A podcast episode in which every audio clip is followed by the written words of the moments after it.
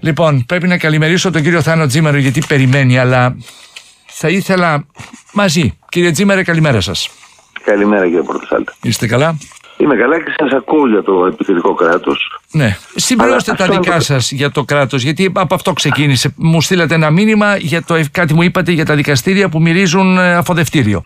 το, ναι. έχω, το, έχω, το έχω πει πολλές φορές ότι μυρίζει, εγώ θα το πω πιο σκυρά, κατουρλίλα στα κτίρια. Ναι. Δυστυχώς τα οποία απονέμεται δικαιοσύνη, εργάζονται άνθρωποι. Είναι πολύ λυπηρό, πραγματικά πολύ λυπηρό. Ναι. Η, δικαιοσύνη, η δικαιοσύνη είναι άθλια και δεν ξέρω πόσοι διάβασαν το άρθρο μου δικαιοσύνη αφοδεύουσα, έπαιζα και με τιμολογική σημασία.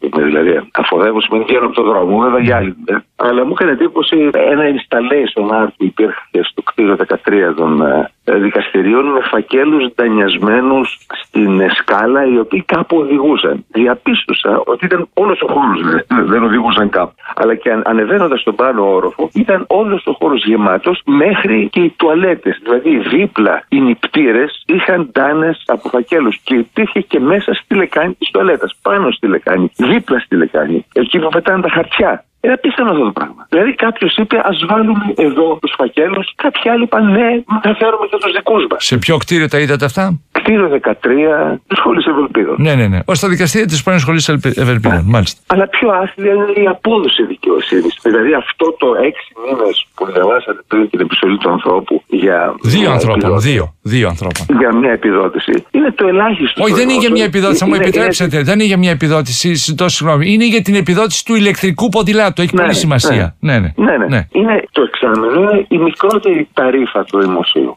Το Περιφερειακό Συμβούλιο προχθές συζητούσαμε για το κλειστό γυμναστήριο της Νέας Μύρνης, ένα έργο του 2000. Και είμαστε στο 2022 και τώρα ξεκινάνε τα χωματουργικά. Η δικαιοσύνη απονέμεται εάν απονεμηθεί σε 5, σε 8, σε 10 χρόνια. Αυτό δεν είναι δικαιοσύνη. Δηλαδή μας το λένε οι ξένοι, μας το ξαναλένε, το γράφουμε, το ξαναγράφουμε. Αλλά γιατί δεν παίρνει ένα μαχαίρι στη δικαιοσύνη, Διότι υπάρχουν τεράστια συμφέροντα. Έχουμε 45.000 δικηγόρους. Αυτοί πρέπει να ζήσουν. Πρέπει να δημιουργηθεί δηλαδή δικαστική. Πράγματα που θα μπορούσαν να γίνουν με e-justice, Τουρκία το έχουν 20 χρόνια τώρα. Ηλεκτρονική δικαιοσύνη, ψηφιακά έγγραφα. Ε, αυτό το ξεκινάει τώρα. Ξεκινάει τώρα. Υπάρχουν τεράστιες αντιδράσεις από όλο αυτό το σύστημα που θέλει τον πολίτη να πηγαίνει και να ξαναπηγαίνει στη δικαιοσύνη. Δηλαδή δεν έγινε τυχαία η Ελλάδα αυτό που είναι. Δεν έγινε από λάθος. Έγινε επειδή συγκεκριμένες ομάδες συμφερόντων πιέζουν την κυβέρνηση την εκάστοτε. Σας διαβάζω τη χθεσινή. Για να έχουν δουλειά. Ναι, ναι αν μου επιτρέπετε, αν, να το συνδυάσουμε. το συνδυάσουμε. Ε, ε, ε Εσείς τα λέτε αυτά που θέλετε. Εγώ απλώς να, να σημειώσω ότι η χθεσινή καθημερινή, 5η 7 Ιουλίου,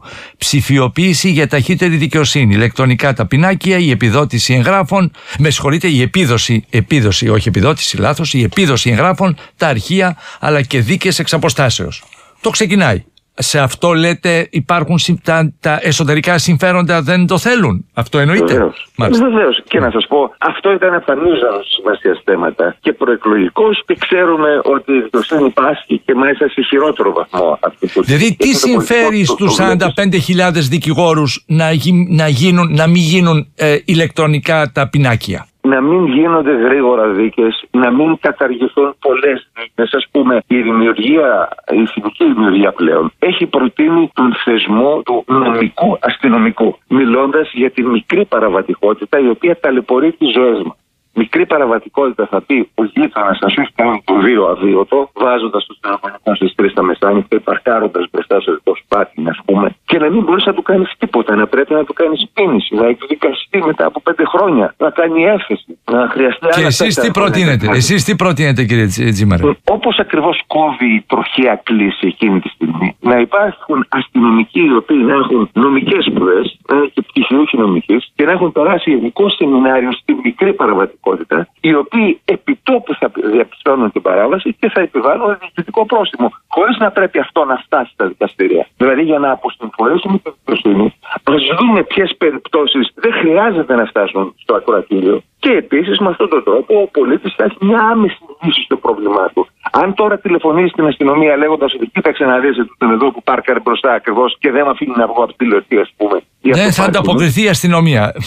Θα έρθει η αστυνομία ε, ναι. και θα πάρει τα στοιχεία και των δύο και θα πει: Αν θέλετε, μπορείτε να επιβάλλετε την Δεν λύνεται έτσι τίποτα. Δηλαδή το θέμα είναι να αποσυμφορήσουμε τη δικαιοσύνη, αλλά να αποσυμφορήσουμε και τον πολίτη, ο οποίος βλέπει ότι τα θέματα της καθημερινότητάς του είναι κάτι που δεν το αγγίζει η δικαιοσύνη. Και να πω και δύο εσχρού νόμου. Θα τους πείτε αν μπορείτε μετά, κύριε Τζίμερε, να κάνουμε ένα διάλειμμα και συνεχίζουμε.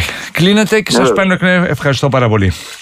Κύριε Τζίμερε, τι λέγατε; Ναι, έλεγα ότι ο ΣΥΡΙΖΑ και η Νέα Δημοκρατία βγάλαν ένα νόμο με τον οποίο έρεται το αξιόπινο πράξεων που επέστηραν ποινή μέχρι δύο χρόνια ο ΣΥΡΙΖΑ και ένα χρόνο η Νέα Δημοκρατία. Τα περισσότερα δικήματα της καθημερινότητας τιμωρούνται με ένα χρόνο φυλακή. Βέβαια, κανένας δεν τιμωρείται ποτέ, διότι η ποινή αναστέλλεται. Αυτό είναι ένα άλλο μεγάλο πρόβλημα της δικαιοσύνης. Κάποια στιγμή πρέπει να τιμωρήσει για την παραβατικότητα. Δεν μπορεί να κλέβει κάτι και να είναι 100 φορές έξω. Να, ας πούμε, ένα άλλο που προτείνουμε. Το three strikes που έχουμε στην Αμερική. Δηλαδή, αν κάνεις ένα παράπτωμα την πρώτη φορά, θα αντιμετωπιστείς με επίοικια. Τη δεύτερη φορά δεν θα είναι πλημέλημα, θα είναι κακούργημα. Η δεύτερη κλοπή δηλαδή θα είναι κακούργημα. Και η τρίτη μπορεί να σε κλείσει μέσα εισόδια. Ναι, χρειαζόμαστε περισσότερες φυλακές. Πρέπει να κάνουμε. Δεν είναι λύση το να λες ότι δεν δικάζω κάποιες παραβατικές συμπεριφορές διότι θέλω να αποσυμφορήσω τα δικαστήρια. Δεν σκεφτείτε να έχετε αυτό που σας είπα, μια αντιοικία με έναν γείτονα που είναι στραβόξυλο πούμε, να φτάσετε μέχρι το σημείο να δικαιωθείτε και έρχεται ο νόμο και λέει: Α, ξέρετε, έρετε το αξιόπινο. Τι θα πει έρετε το αξιόπινο; Σημαίνει καταργείται δικαιοσύνη. Με απλά πράγματα αυτά. Επίσης, να δούμε την ποιότητα των δικαστών. Πρέπει ο άλλος να έχει 400 υποθέσεις να λιμνάζουν για να απολυθεί. Οι περισσότεροι δικαστές, επειδή